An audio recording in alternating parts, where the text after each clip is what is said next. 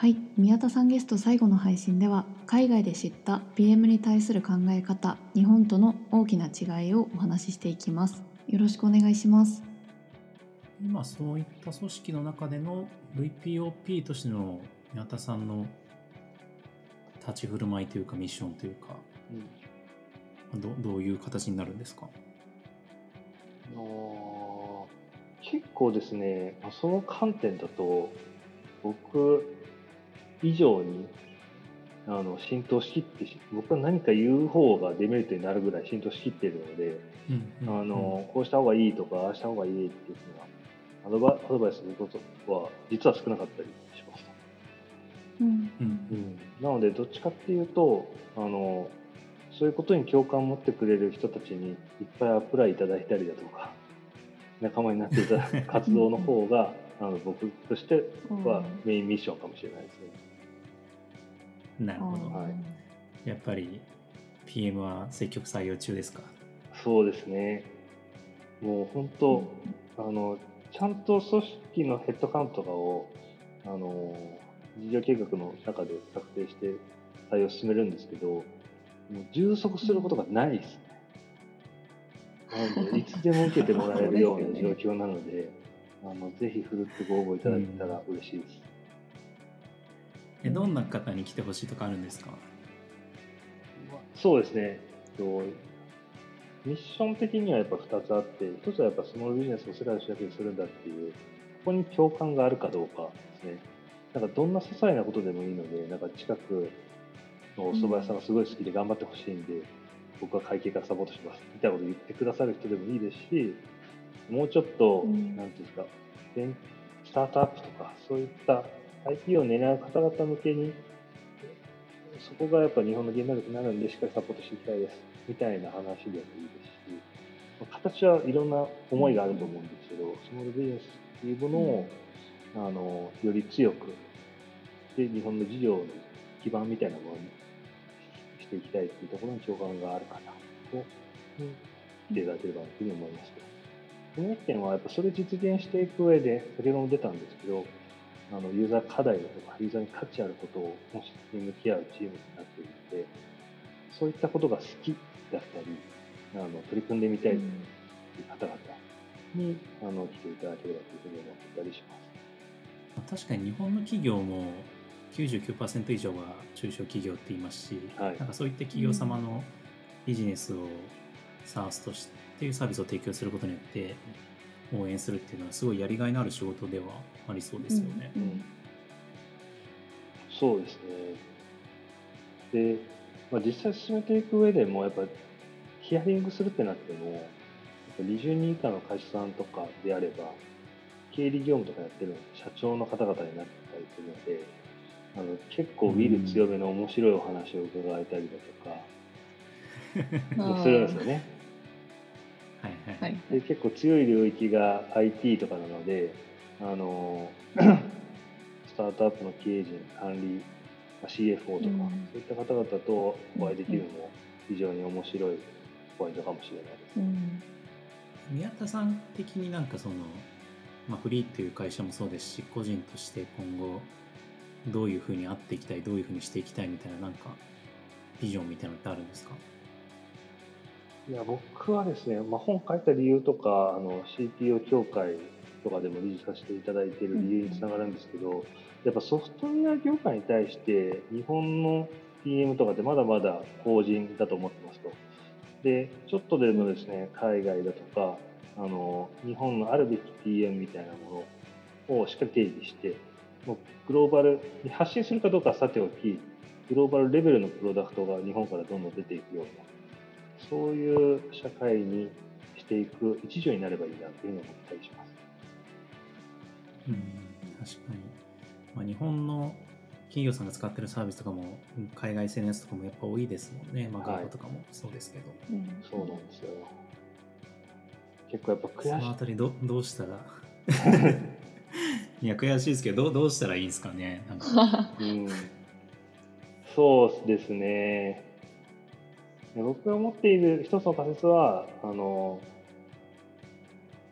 結構多分 PM っていうワードがここまで普及するまでを US とかで比較するとやっぱ5年10年ぐらい遅れてる気がするんですよね。でこの遅れみたいなものをやっぱちゃんと認識しないといけないし、あの彼らが議論を進めてきた部分をちゃんとキャッチアップすべきだと僕はまず思ってますと。で思考性的にも僕らって結構ボトムアップで成功するとかの方が発想として好きじゃないですか。けど彼らは勝つために何が必要かを考えやすい考える傾向が強いので、うん、そういったところ発想の仕方の差みたいなものとかをしっかり学ぶのは非常に重要なのかなというふうに思ったりします。で僕自身結構シンガポールとかイギリスのカンファレンス行かせていただいたりニューヨークで PM の講座受けてきたりとかそういったこともさせていただいて、はい、結構現地行ってキャッチアップしてきたんですけどやっぱですね、うん、もう向こうの方がもう何ですか、ね、今例えば僕と須藤さんであの PM って何ですかって定義言い合ったら多分それ違うと思うんですよ違う部分出てくると思うんですけど、うん、US で PM しない PM とはって言ったら多分一致すると思うんですよなるほど。ニューヨークで研修受けたら、あの、PM の研修ですよ。今日本でやっても PM プラス、まあ、エンジニアとか UX の人が多少来るくらいじゃないですか。けど、証券アナリストとか来るんですよ。マジっすか、なんで、そうなんだ。もう、あの、日本でロジカルシンキング習うぐらいの温度感で、彼らはもうプロダクトマネジメント習ってるんですよね。そのギャップって相当でかいので、あのまずやっぱり彼らがやっていることをしっかり学んでで僕らなりの何ですかカスタマイズだったりあのあるべきもの日本の特性みたいなものに応じてアジャストしていった方が早いと思うのでそういう動きをしっかりやっていくことが重要かなと思ってまうん結構その先ほどちょっと出ましたけど CPO 協会に関してもそのあたりをミッションとしてされてるんですか、うんそうですね、結構、あの代表理事のケンさんって方におんぶに抱っこ状態だったりはするんですけど、あの 先先月行わせていただいたイベントでも、海外のうん、あの経験豊富な PM ををに対してヒアリングさせていただいて、でそれをですねあの理事陣が解説するという形でイベントさせていただいたりしており、うん、まあ、海外の支援を日本に持ってくるいうところも一要素として、あの捉えて運営させていただいてます。じゃあ日本の EM がより良いサービスをグローバルで生み出していくためには、まあ、やっぱりそのあたりの知見をどうキャッチアップしながらリーダーシップを生み出していくのかみたいなところが結構重要になってくるんですかね。重要になってくると思います。日本の PM って多分3000人から5000人ぐらいしかいないと思うんですけど、やっぱ優先したら多分今1、2万はいると思うし、中国とか行ったらこの前聞いたら10万人いるらしいんですよ。10万人、えー、すげえ。マジっすか。もちろんなんか、うご無そうですよみたいな話もあるのかもしれないですけど、やっぱ一定規模が生む質みたいなものもあると思うので、あの、うん、しっかり彼らの文脈をキャッチアップするのは非常に有用だと思います。うん。まあ、逆に言うと日本の PM 業界もまだまだ伸びる余地がそうです。伸びしろがあります。あるっていうことですよね、はい、今年も PM カンファレンスもありますし、うん、まあ、いろいろイベント含めて徐々にそういう機会は増えている印象ですか、ね、うんうん、そうですね CPO 協会も2回目ある感じですか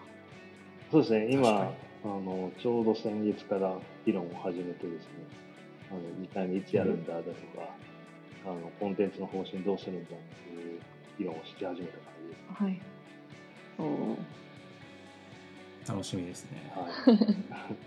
い、CPU 協会のイベントも拝見させていただきましたけど、普通に面白かったですけどね。ありがとうございます。なんかどうやったらもっと多くの人が見てもらって届くんだろう。なんか別に PM 以外の人も見てめちゃくちゃ面白いというか事業に携わってるメンバーであれば、見るべき内容だなと思ったので、もっともっとメジャーになっていくといいですね。そうですね。結構特徴としては CPO みたいなあのプロダクトを持つ会社の経営目線での議論を中心に扱っていくことを主眼にしているので、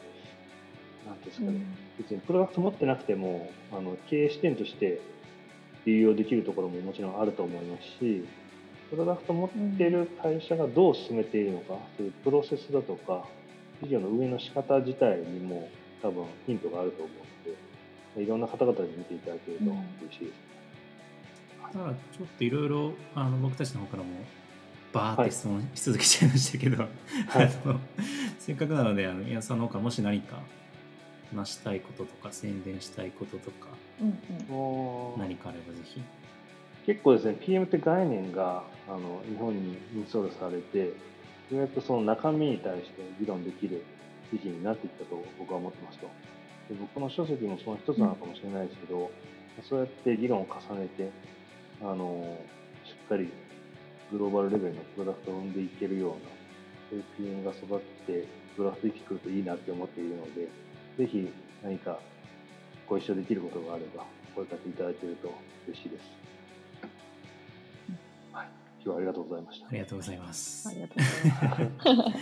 いや、めちゃくちゃ面白かったです。やっぱ、2B 系の、はい、サービスとか、はい、SARS とかっていったところも特徴的ですし、うん、うんぱり体系的に本を書かれる過程でまとめられてるからこそ話が深いなというか、はい、改めて本日お忙しい中ありがとうございました。ありがとうございました。ありがとうございます。めちゃくちゃ面白かったです。ぜひまた本の内容もそうですし、はい、CPO 業界の話もそうですしいろいろお話を伺わせてください。はい。